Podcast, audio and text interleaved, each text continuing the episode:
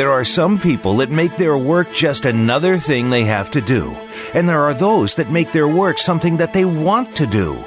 Welcome to Working on Purpose with your host, Elise Cortes. In our program, we provide guidance and inspiration from those people who have found deeper meaning and personal connection to their work life.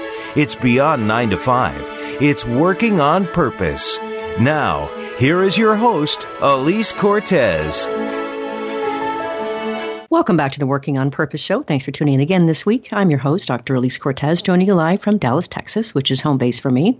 If you've been tuning in for a while, you know this program is an inspirational thought leadership platform that advances the conversation on living and working with passion, inspiration, and purpose. I'm committed to helping create a world where business and capitalism are a force for good, constantly working to address the immense number of problems society faces, and serving all stakeholders.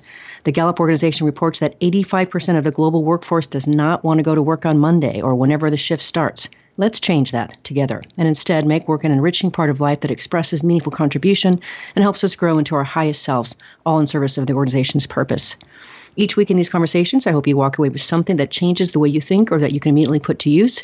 Much of the content we discuss on this program is a reflection of the work I do. So as you listen, if you catch a glimpse of anything I can do to help, go to my website at elisecortes.com and use the contact me feature to message me. Let's talk about what's going on for you and how I might be able to help you, whether it's consulting on visioneering for a greater purpose among your stakeholders, the Vitally Inspired Leadership Program, the online Catchfire learning communities, or speaking for your company or conference. At any rate, I'm glad we're connected. Thanks for listening.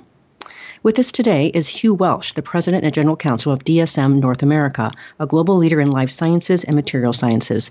Traded on the Amsterdam Stock Exchange with 23,000 employees worldwide and $12 billion in annual sales, DSM develops, manufactures, and sells nutritional and food ingredients, biomedical materials, specialty plastics and resins, fibers, and renewable energy. We'll be talking about this purpose led and performance driven company and how operating from purpose makes such an impact across the globe.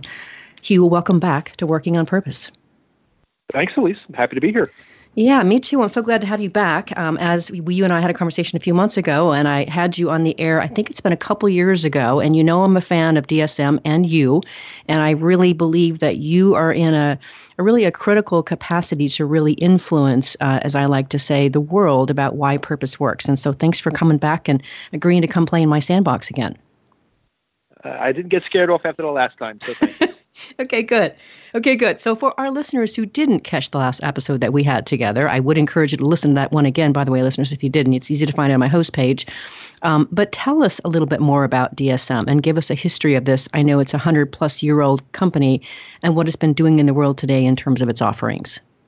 Uh, sure. About 120 years ago, uh, DSM began as a coal mining company in the Limburg province of the Netherlands. And, and the acronym DSM actually stands for Dutch State Mines. And over the years, it's sort of evolved from being a coal mining company to a petrochemical company to an industrial chemical company to the company we are today, which is predominantly a nutrition company, making all of the letter vitamins you're probably familiar with, like vitamin C, vitamin D, vitamin E, the B complex vitamins, nutritional lipids. Most folks know those as things like fish oil or algal oil that you might find in other products. Um, we'll call them protective materials, so fibers that can be used in ballistic protection, but also in nets and ropes and things like that, biomedical materials, and engineering plastics. So it, it's it's evolved and adapted over the years. Um, we like to think to uh, to meet the changing needs of the world. If we had stayed a coal mining company, we'd have gone extinct long ago. Uh, if we had stayed a petrochemical company, we'd have gone extinct long ago. But because of our, I, I think, our adaptive ability in almost a corporate Darwinistic sense, we have the um, the view that we're going to sell companies that really don't fit into solving some of the world's biggest problems and either acquire or develop on our own new products, new solutions that are that are really helping solve some of the world's biggest problems. So I like to think that we've repurposed that DSM acronym from Dutch State Mines, which really doesn't fit anymore, to do something meaningful.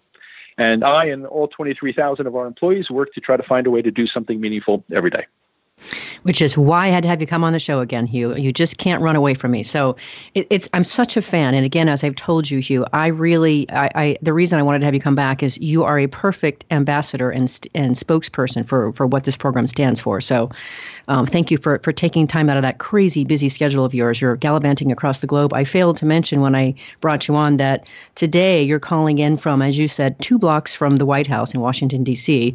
So you've stopped in for a moment to talk with me and uh, and share what's what you're up to there at DSM.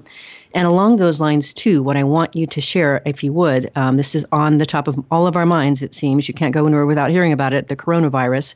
I noticed a tweet or two that you, it says DSM is staying on top of the coronavirus. So, what are you doing to protect your employees, your customers, people that you interact with? Yeah, it's a really complex situation because you know we don't want to do anything that's going to any way compromise the health and safety of our employees or the communities where we operate. While at the same time we have to maintain business continuity. And, and business continuity is not just about, about maintaining cash flow and profit. It's we make products that people need to stay healthy, and people need to stay healthy now more than ever. And so we're always trying to find that balance between making sure that all of our employees um, are, are, not exposed to the virus, or if they were exposed to the virus, it's handled appropriately without having to shut down operations anywhere. And so in China, where, where this began, um, we had many employees working from home for six weeks. Uh, but we never had to shut down a manufacturing plant. And and people are, are, are considering now, you know, sending folks to work from home if they can work from home, and how to handle, you know, mitigation things at different manufacturing facilities. And and there it worked really well. Where because of the actions we took early on, we we had no employees who were infected, and we were able to maintain our operations. Where we make quite a few vitamins, uh, like vitamin C, which is very important uh, to keep people healthy. Uh, today, you know, in my area of responsibility, we're struggling with what to do next. And so we've seen um, an escalation of the number of cases here in the United States over the last week. Um, it's hard to tell if, if there's a spread of the virus or just a spread of the detection of the virus because of increased testing. Uh, but we're considering here now whether or not we're going to have um, those employees who can work from home work from home. And that's done uh, not just to protect them, but to protect the people who have to come into a facility to work. Um, if we can lower the chance that they'll be infected by their coworkers, that makes it uh, better for them and better for our business continuity. At the same time, we're trying to, to take all measures that we can to make, to make sure our employees stay healthy. And we have a lot of really creative, resilient people that work in this company. And we have a lot of trade shows that are canceled. I'm sure everybody's confronting the same situation where trade shows all over the country, conferences all over the country are being canceled. And when you do trade shows, you bring a lot of product samples. And we had thousands of product samples of something called an immunity stick, and it's a, a blend of vitamins and minerals that's water soluble that you would, you know, you could feed to your kids, you could drink yourself. We have thousands of these things that were all going to go to landfill because the trade shows are canceled. Instead, we distributed these to all of our employees across 35 sites here in North America. And so little things like that, I think, go a long way to to keeping the community together, uh, to keeping everybody calm, uh, but vigilant at the same time. That's brilliant, Hugh. I really appreciate you being so specific about what you're doing. And um, I can only imagine the responsibility you face because you run North America and are connected to the overall international entity. I, I just, that's a lot of weight on your shoulders. And I, I appreciate how you're handling that. Uh, we have many, many, many very good people in the company that can take care of uh, take care of everything day to day. And it's uh, I'm just inspired by them and the work that they do and the resilience and perseverance that they show in the face of every challenge. It could be the coronavirus or it could be a hurricane. They always rise to the occasion, and they will uh, for this one as well. And uh, and I'm also trying to kick off another thing for them to do. It uh, might sound a little strange, but I'm encouraging our employees, um, particularly those that may end up working from home, to adopt a granny. So we know that um, the most vulnerable to the coronavirus are those that are older. And, you know, we want to do things that help our neighbors, the people that live in the buildings with us, our families who are elderly to not have to go out and, and get what they need and expose themselves to greater risk. So I'm asking employees if they have the chance to work from home, they're not sick, they take proper precautions, adopt a granny. Look after somebody in the community that's a, that's a little older, that needs a little more help, to help them reduce their risk uh, of exposure by not having to go out. Oh my gosh, you you are that is so thank you for sharing that. That is profoundly beautiful and inspiring. And yes, please listeners go do something like that inside your companies. You have such a, a, an opportunity to make a difference in your community through your, the organizations that you work with. Um, that is a great example, by the way, Hugh, of what Dr. Raj Sisodia was talking about last week or the week before on the show. He wrote a book called The Healing Organization. And he talks about how business can be used as a, a force for good to be able to address societal problems and heal woes. And that's exactly what you're doing with this, with this adopt a granny thing. That is stunning. Thank you. Didn't even have any idea you were doing that. um, I know, and you, I know you're like, Elise, you know, you're just so easily amused. I'm not. This is really amazing stuff. Um, now, speaking of leadership, Hugh, uh, you told me sometime back when we had a conversation that you were going to get a new CEO, and then just before we got on air, you said, "No, no, I'm just kidding. It's not one, but two. You have two new CEOs." So I'm interested to know what kind of change you're you're witnessing inside DSM because of them, and if they've introduced any new or different initiatives that they're championing. Yeah, no, it's been a very interesting time in the company. So after I would call them 13 brilliant years, uh, our CEO Feike Sijbesma, who is extremely well known in the in the international community for his work on climate change and nutrition, decided to uh, to retire. And replacing somebody like that is is very very difficult, uh, nearly impossible. So our supervisory board decided that uh, he had such big shoes to fill, they would find four feet instead of two, and we have co-CEOs. And so Geraldine Matchett, who's our CFO, and Dimitri de Vreeze, who's been a managing board member at DSM for some time, are co-CEOs and sharing responsibilities for leading this wonderful company. And it's only been, uh, I'd say, about six weeks uh, since they've been officially co-CEOs, and it's been quite a six weeks, I would say, to to get uh, introduced to a new job running a big company. But they're doing a they're doing a fantastic job so far, and I, I, like to think that it's a very progressive move. That I think maybe we'll see more companies doing it going forward. There's been very few so far, but maybe we'll see more going forward because you get the best of, of two people who have very different personalities, very different perspectives, very different um, views on the world at times, but are so passionate and committed to the mission and vision of DSM that they'll always find a way to work together. And so far, I'm very impressed with the job that they've done. I'm very impressed with the way that they motivate uh, the people in the company and are working to change the culture of the company. And and if nothing else, I'm really impressed with the way of you know first couple of weeks in, forced to confront the global pandemic um, like coronavirus. Um, it's it's been uh, it's not what they expected, but I think when they write their personal narratives years from now, uh, it will it'll play a key role. You know, I, I, I feel like that, that what you're describing is extremely enlightened. And again, you know, I host the show every trying to advance the conversation about how it is that we do business and we work. So uh, that's very refreshing to hear that that you have two. And really quick on that note, you you mentioned again, you know, this the coronavirus. Uh, we have Lance and Penny weighing in here on in the chat room, wanting to know more about this. Would you just quickly address, if you can? Lance wants to know how is the coronavirus different from the flu? Do you know? Well, I mean, it's novel in that, so in that way, it's different than the flu. There's currently no um, vaccine that you can take. There's currently no therapeutics that you can take to mitigate the symptoms. Um, from what we understand, as to what I understand today from the experts, is it um, is communicable uh, very much like the flu. Uh, so airborne droplets. You know, if you're within 10 feet of somebody, if they cough, cough or sneeze on you, if you touch surfaces where it's living, um, you really have to watch out, particularly for metal surfaces where it lives longer. You can you can become infected. Uh, but to, to, to, this point, we see that it has a, a, slightly higher mortality rate than I think the seasonal flu. And there's been some other very different uh, presenting uh, of this of this particular virus. It's it's has a much higher fatality rate amongst the elderly and those who have uh, high blood pressure, diabetes, or respiratory concerns. And and very interestingly, it seems to present with very few symptoms in younger people, which is mm. very different than the seasonal flu. Mm. So those at a very high level, maybe some of the differences between uh, what's been designated as COVID-19 and what we understand as the seasonal flu. Uh, nicely done. Thank you, Hugh. Okay, let's go back to the business topics here. Again, I wanted to focus our conversation on, on the business of purpose because, again, I think a lot of people think that purpose is very fluffy and that it's, oh, that's really nice. And, you know, but w- what's the point? We need to run a business here.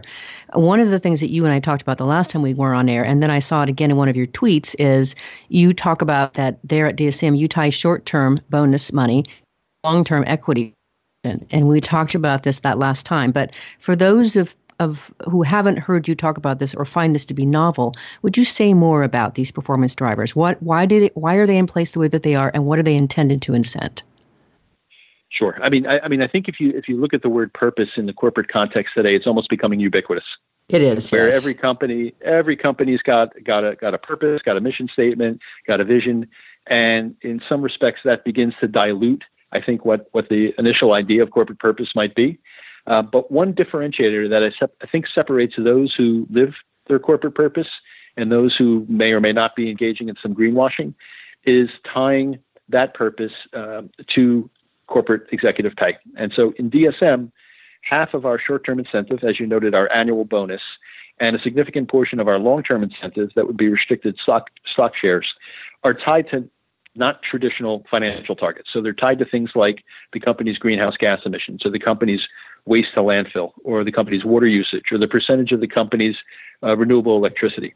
And when you, when you tie that sort of rhetoric to remuneration, you not only, I think, show some credibility to the external world that you're living your purpose, but you're also incentivizing those who are making decisions to make decisions not just about short term financial results, but make decisions that are consistent with earning their bonuses, earning their stock options eh, by by introducing renewable energy, by introducing best practices with employees, by focusing on inclusion and diversity, all these other metrics that we use.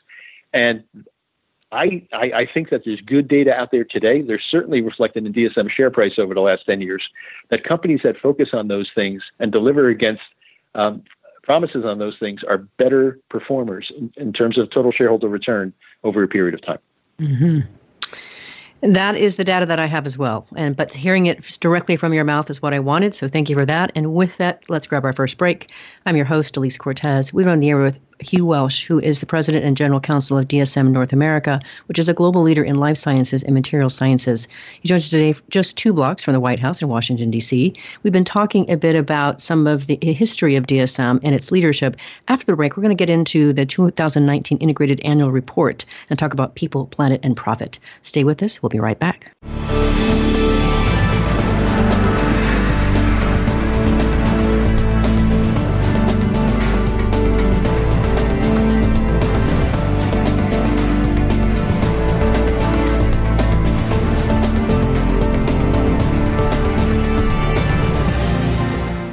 Elise Cortes is a speaker and engagement and development catalyst. She designs and delivers professional development, leadership, and engagement workshops and can bring her expertise to your organization. She will help ignite meaningful development within your workforce that will increase employee engagement, performance, and retention. To learn more or to invite Elise to speak to your organization, please visit her at www.elisecortes.com. She would welcome the opportunity to help get your employees working on purpose.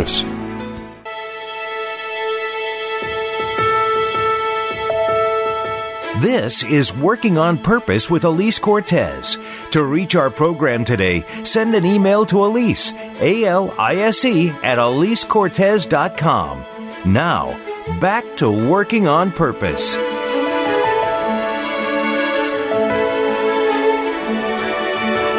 Thanks for staying with us and welcome back to Working on Purpose. If you're just joining us, my guest is well, Hugh Welsh, who is the president and general counsel of DSM North America, a global leader in life sciences and material sciences, traded on the Amsterdam Stock Exchange with 23,000 employees worldwide and $12 billion in annual sales. DSM develops, manufactures, and sells nutritional and food ingredients, biomedical materials, specialty plastics and resins, fibers, and renewable energy.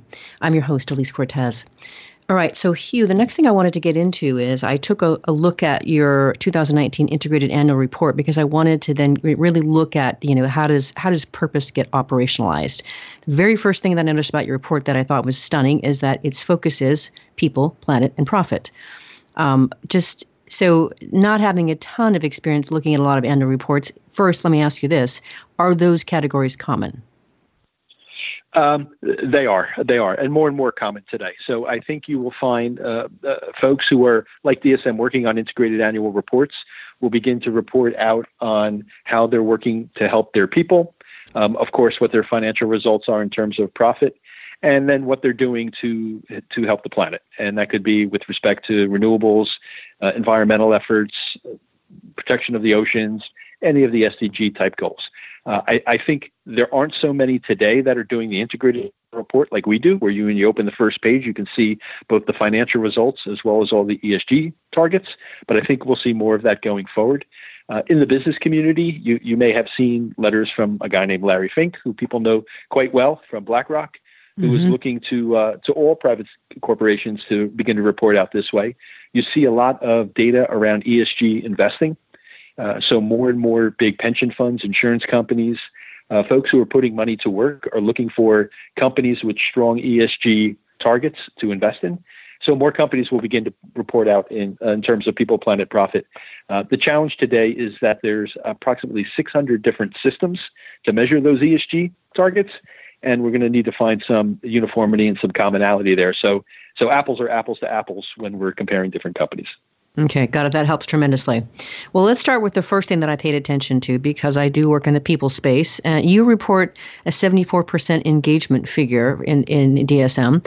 So the first thing I have to know, let me compare that to what we know from, from the Gallup organization. It says that 85% of the globe doesn't want to go to work on Monday morning. So that means 15% are engaged on some level. In the United States, the figure is more like 40% engagement. Um, how first, why in the world is yours 74%? And then also, what is the industry standard? for you? Yeah, we have a very, very high employee engagement result. We do an employee engagement survey every year, like many companies do.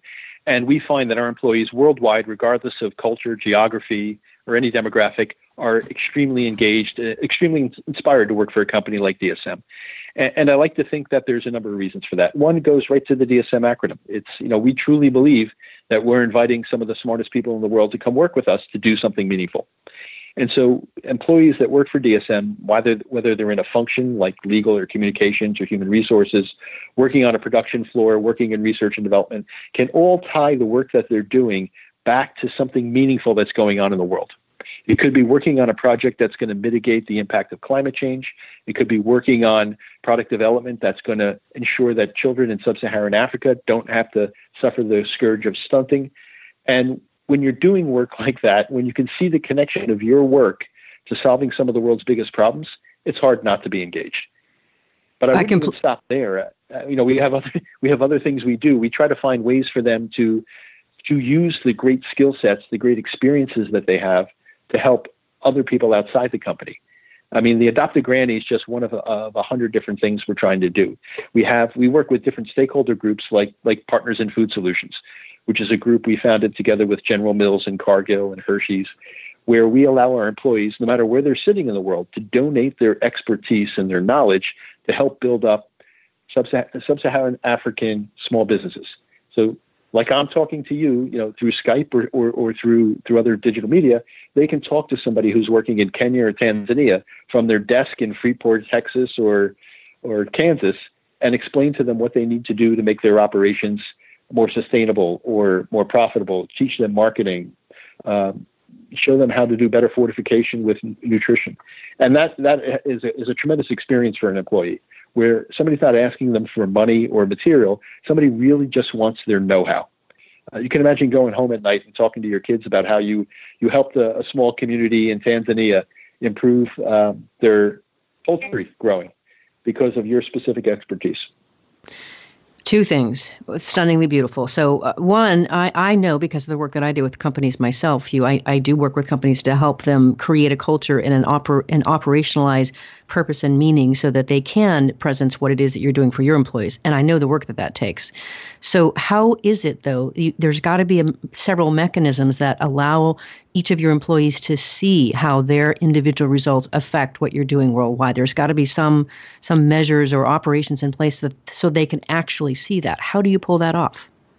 we, we do a lot of internal communications. And so we have uh, a number of different channels internally uh, from the traditional sort of news center that, uh, that is static and people can go and take a look at every day to how we run video screens in all of our buildings to Yammer systems, so internal social media systems where employees can, can exchange their experiences, talk about what's going on in the company, and find opportunities where they might be able to help.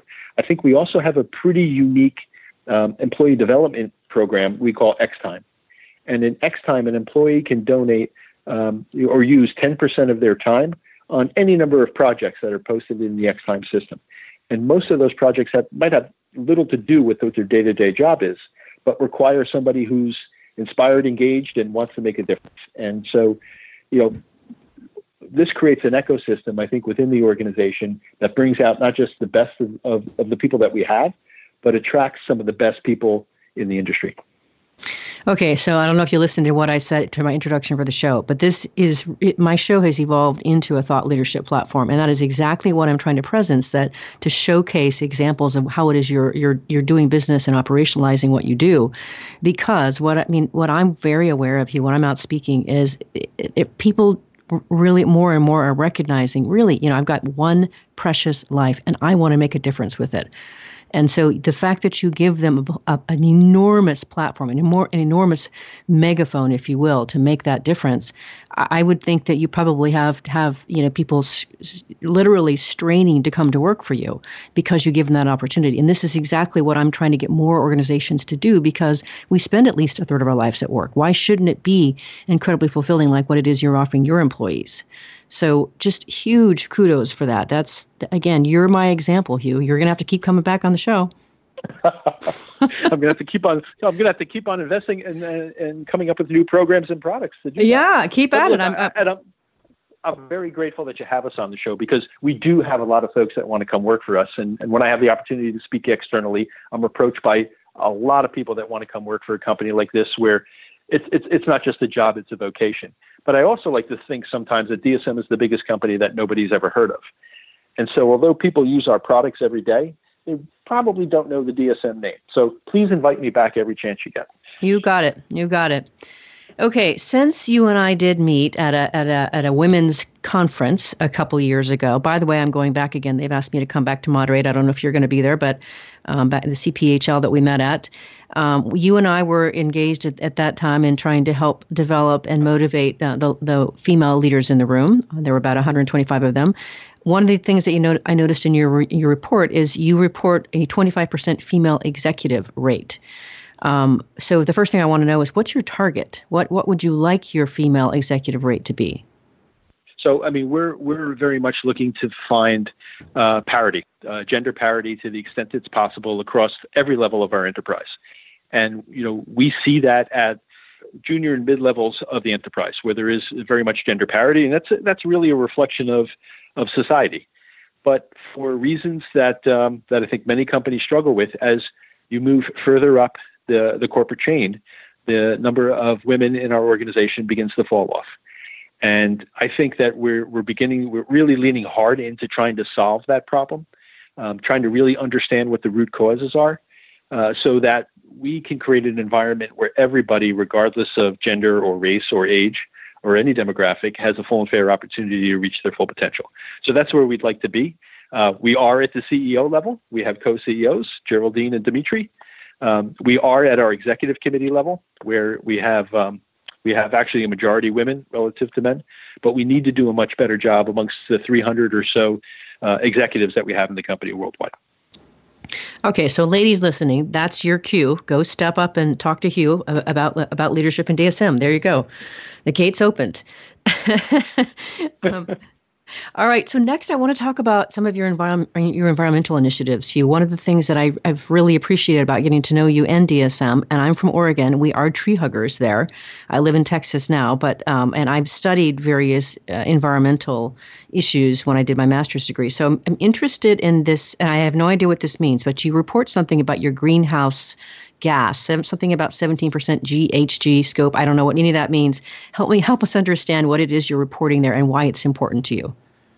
So we're always trying to reduce our greenhouse gas emissions from our own manufacturing operations.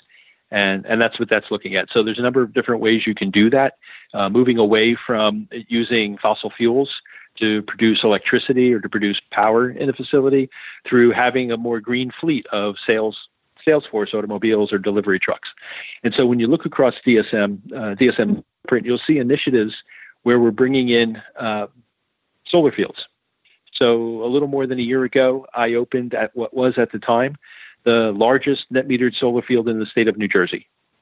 And uh, this was in January, not the best month of the year to open a new solar field, but uh, this solar field is for a 500 acre manufacturing plant. It covers um, the solar field itself is 62,000 panels. Uh, it looks like a piece of modern art as it you know lays out across the landscape of 66 acres. Uh, but at, in June, at peak at peak sunshine, it can produce 100% renewable electricity to run a very large manufacturing plant. And we've opened similar solar fields in places like Kingstree, South Carolina, and elsewhere around the world. And where we can't open solar fields to run our plants, we do deals to um, to acquire uh, renewable electricity. So we we did a deal earlier this year in Oklahoma to acquire um, renewable electricity that's wind powered, and very soon we'll announce a new one in Houston, Texas, or in, in the Texas area. That will be renewable electricity generated by a massive solar field. And so this is just a small example of the many things we try to do to reduce our own greenhouse gas emissions. And that's uh, that's really one part of our our story. It's reducing our own impact. The other is to try to enable our customers to reduce theirs. And then the third, and you probably see me um, on social media quite a bit about this, is advocacy. Ad- advocating to not just other corporations and consumers to reduce their environmental footprint, but really trying to use whatever modest political influence we have to get policymakers to change their position with respect to issues like climate change and carbon pricing. Mm, love it, love it, love it. It is so important to advocate for this. Okay, so for our last little bit in this segment here, the last thing I want to cover from from the report is, of course, the the, the, the true financial piece of it. Whether you want to talk about profit or EBITDA growth, um, I want to make sure that we tie over just how you do business and what that looks like from a purpose vantage point to the bottom line. Yeah, we had we had good EBITDA growth last year. Um, you know, we've gone through a number of years now where we've had very strong growth uh, across our business lines, particularly in nutrition. Uh, I think that's a, a, a, result of having some very good leadership in the company, running these different businesses, a good strategy, uh, a world that is hungry for our products, be they vitamins or lipids or or clean energy. Uh, but you know, we we also face headwinds, and coronavirus will certainly be a headwind to our uh, probably first and second quarter at least um, operations. Uh, but you know, like I said at the beginning, I think we have a very uh, resilient and adaptable uh, team here at DSM, all 23,000, and uh, hopefully 2020 will prove to be uh, a year where that's reflected. Mm-hmm. I appreciate that very much. And with that, let's grab our last break. I'm Elise Cortes, your host. We're on the air with Hugh Welsh, who is the president and general counsel of DSM North America, a global leader in life sciences and material sciences. He joins us today just two blocks from the White House in Washington, D.C. After the break, we'll, we'll continue the conversation. Stay with us. We'll be right back.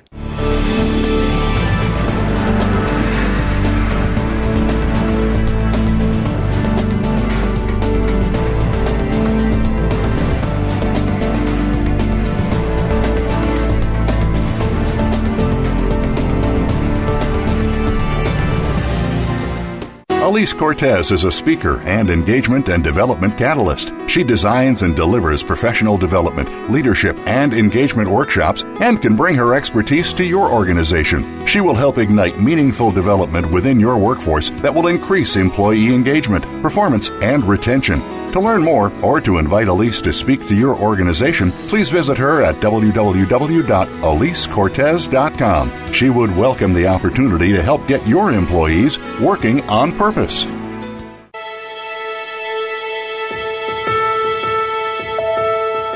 This is Working on Purpose with Elise Cortes. To reach our program today, send an email to Elise, A L I S E, at elisecortes.com. Now, back to working on purpose.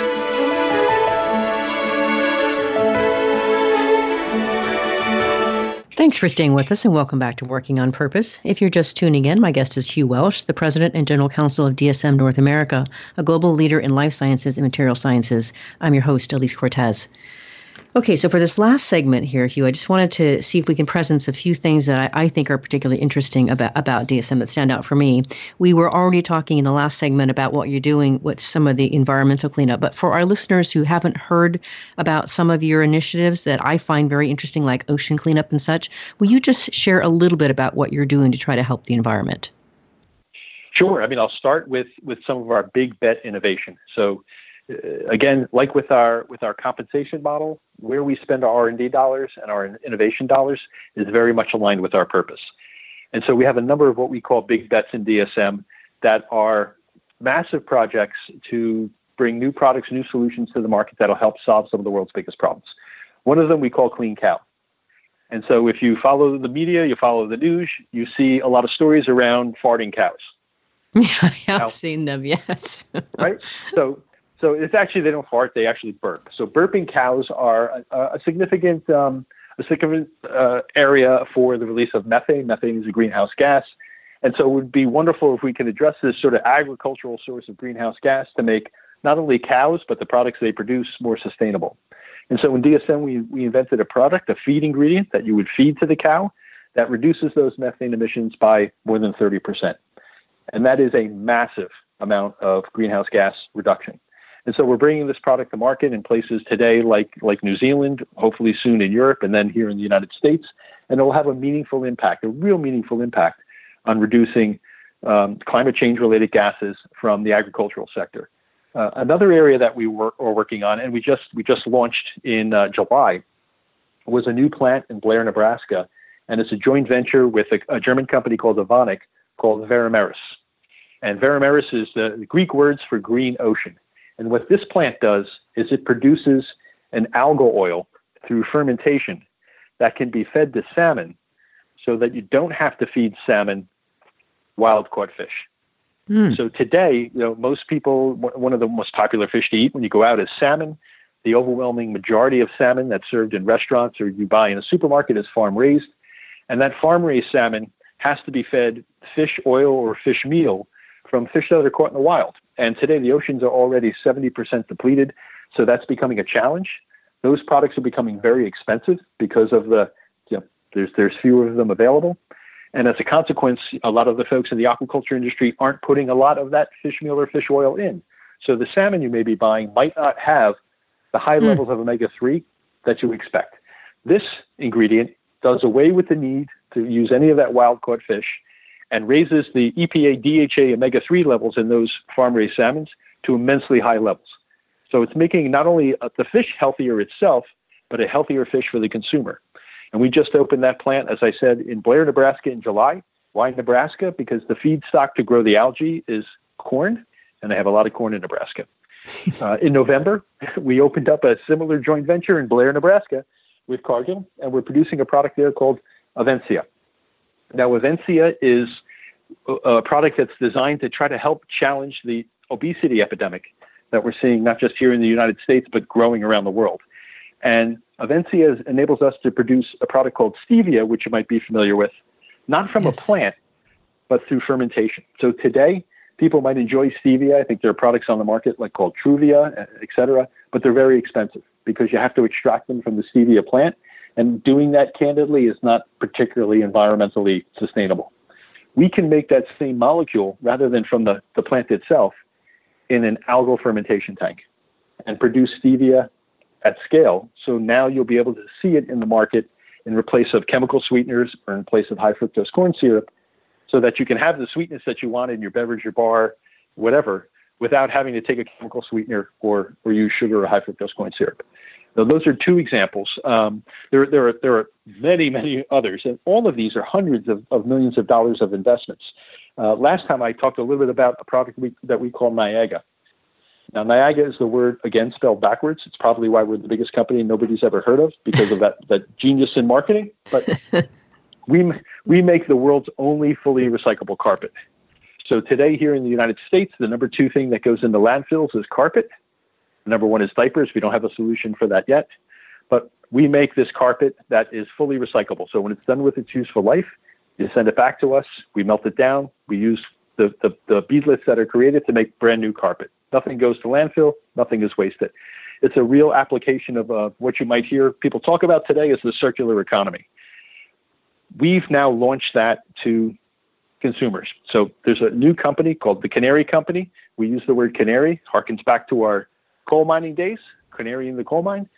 And this carpet is, again, in addition to being fully recyclable, doesn't off gas any of those uh, candidly carcinogenic and, and, and, and harmful uh, chemical gases that come out of conventional carpet that's la- made with latex. That new car smell that you that everybody knows, that's mm-hmm. actually off gassing from the carpets in the car. Uh, and this carpet, you can just, you know, if it gets dirty, just throw it in the uh, in the washing machine. You can wash it that way.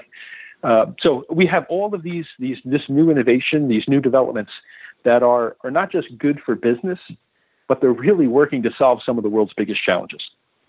And again, why I wanted to showcase Hugh, because so much of what I'm trying to do with with my own work, consulting with companies and speaking, is to really have us raise our our gaze from that singular tree in the forest to the whole entire forest and beyond, and do business with the aim of helping to, to solve these high societal problems, not just make a profit today uh, or handle an issue today, but where for the long term view. And so, again, so much of what you're doing, I don't know how you keep up with everything that you're doing inside DSM, or if you do.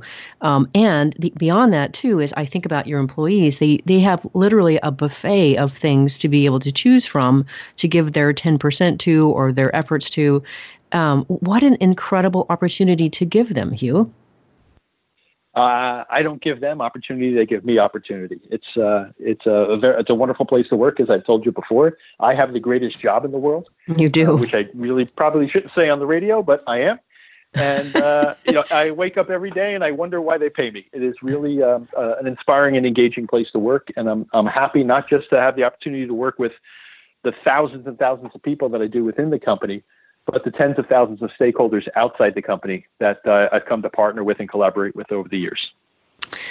Listeners, every single, each and every one of you, I want that for you too. I want you to be able to get out of bed like was talking about and feel like, wow, I'm the luckiest guy or gal on the planet and really and know that you're making a difference in the world. I mean, that's my wish for all of you. So Thank you, Hugh, yet again. So, uh, uh, while we're talking about that, and I don't know if this is related, but you know I have to ask this of you. I did notice that you made the ROI Influencers Power List of 2020 uh, of executives. So, I want to know what this means to you personally and to DSM. It, it's very flattering and humbling to me personally, but I, I don't take it as meaning much about me. It's really, I think, about DSM. And I think it's about a recognition uh, by certain constituents out there in the community and state and, and, and, across the country that CDSM is not just a company that's producing products and selling them to customers or consumers, but really a company that's trying to shape and develop um, the communities within which we operate and the countries within which we have the privilege to uh, to build our facilities. And so, you know, I, I, that's that's what I see it as. I see it as a um, uh, a reflection of, of who we are as a company, that we're not just satisfied with uh, improving our own bottom line or improving our own environmental footprint or improving the, our own uh, experiences for employees, but uh, we're really trying to enable our customers to do the same, and perhaps even more importantly, shape the, the conversation that's happening at a national level around issues that we can meaningfully speak to. Again, like climate change or nutrition, things like that. Mm. Beautiful, and and I that's about the answer I would have expected you to give, knowing you as I do. Um, but yes, I do, I, and I would agree with you. I think you need to still be the person that shows up in that space, and you are. However, I do I do see the you being attached to and being part of a company like DSM it surely makes a big difference in being elected. But I, I still I want to acknowledge this very much. It's a it's a it is a um, I want to say a fitting fitting prize for you, Hugh. Uh, well, thank you. I appreciate it, and I, I accept that uh, on behalf of the thousands of people that do the real work every day. Fair enough. Okay, while we're still talking about things that you're doing in the world to make it a better place, uh, I do want to ask you this. I noticed one of the your other tweets, and I love how you tweet, by the way. I, I like a day goes by and I haven't seen a tweet from Hugh. What do I do? Um, how do I start my day? Uh, but I spend was, a lot of time on security lines, and that's you know when tweeting gets done. I, I love it. It works. It works. And and I, I caught one that that announced um, uh, a collaboration between uh, DSM, Royal DSM, and uh, I think it's maybe it's Generations United, something like that, for young entrepreneurs through the development of agri-food businesses. And the aim is to reach and improve the lives of an estimated one million young smallholder farmers. Okay, what's that about? That sounds amazing.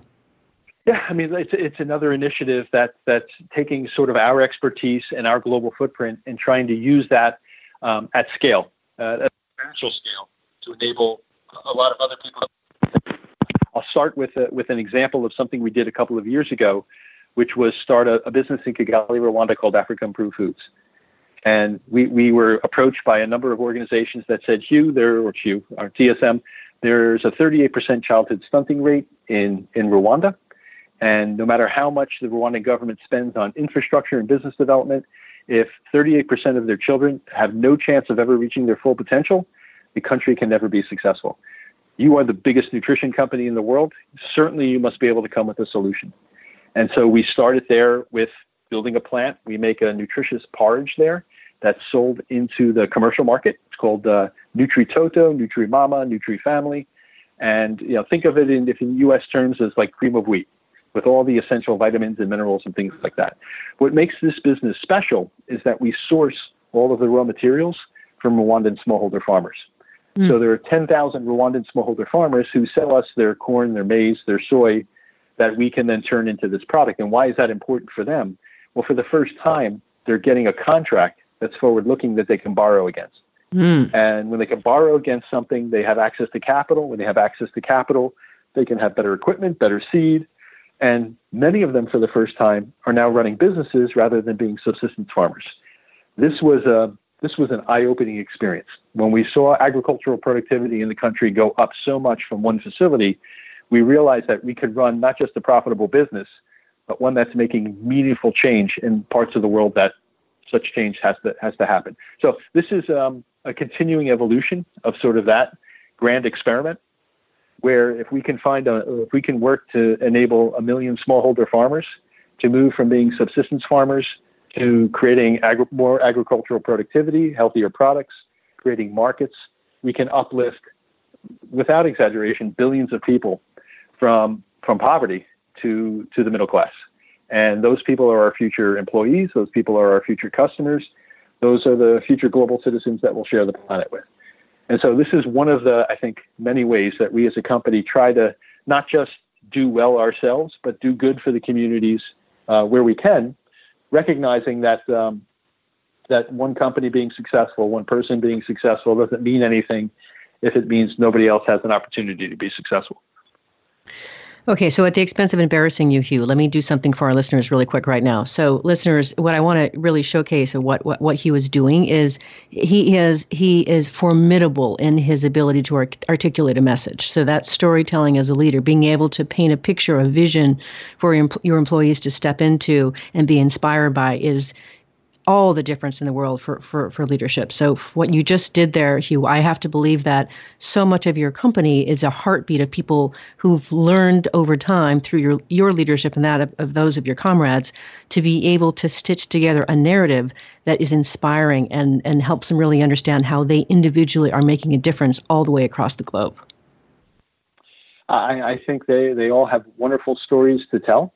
And I'm just grateful every day that they share those stories with me and give me the opportunity at times to tell them. It's uh, again, it's it's a place where all 23,000 have an opportunity every day to do something meaningful, and you can't find a better purpose than that, uh, especially in an organization that will also enable you to support your family and uh, and and grow personally. Mm. Agreed. Now, here we are just about out of time, but we've got maybe a minute and a half, two minutes left to Hugh. I wanted to give you a chance to just share whatever news from the road that's going on at DSM that I haven't yet heard about. Um, what else do you want to share with us that's up to good things there?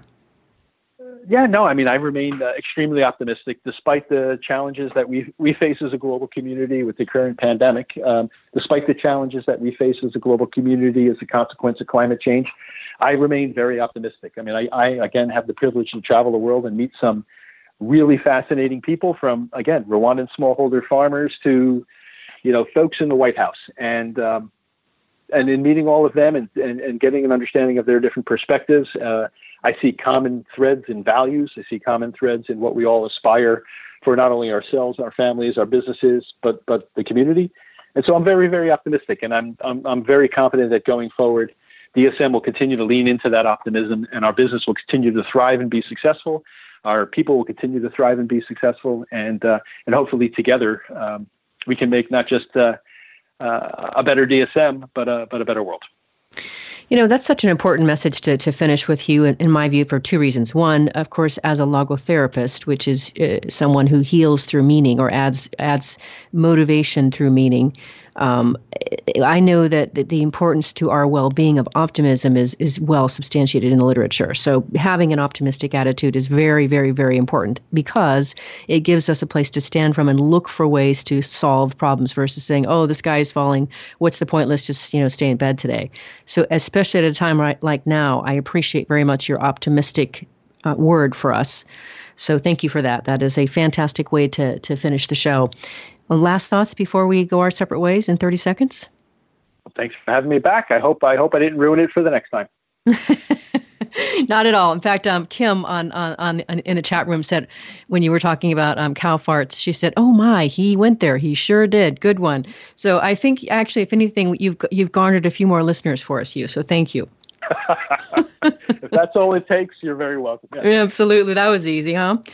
All right, so listeners, if you want to learn more about Hugh Welsh and the amazing company he works with at, of DSM, go to the website. It is simply dsm.com. Last week, if you missed the show live, you can always catch it via recorded podcast. We were on the air with Dr. Kerry Israel talking about his career as what I consider to be quite an enlightened leader in education. He shared lots of ways he made a difference in the, the college he, he was president of here in the Dallas area. Next week, we'll be talking with Dr. Arthur Ciaramicoli about his book, The Triumph of Diversity. This is his third appearance on the show as we discuss his latest book. See you there. Remember that work is at least a third of our life, so let's work on purpose.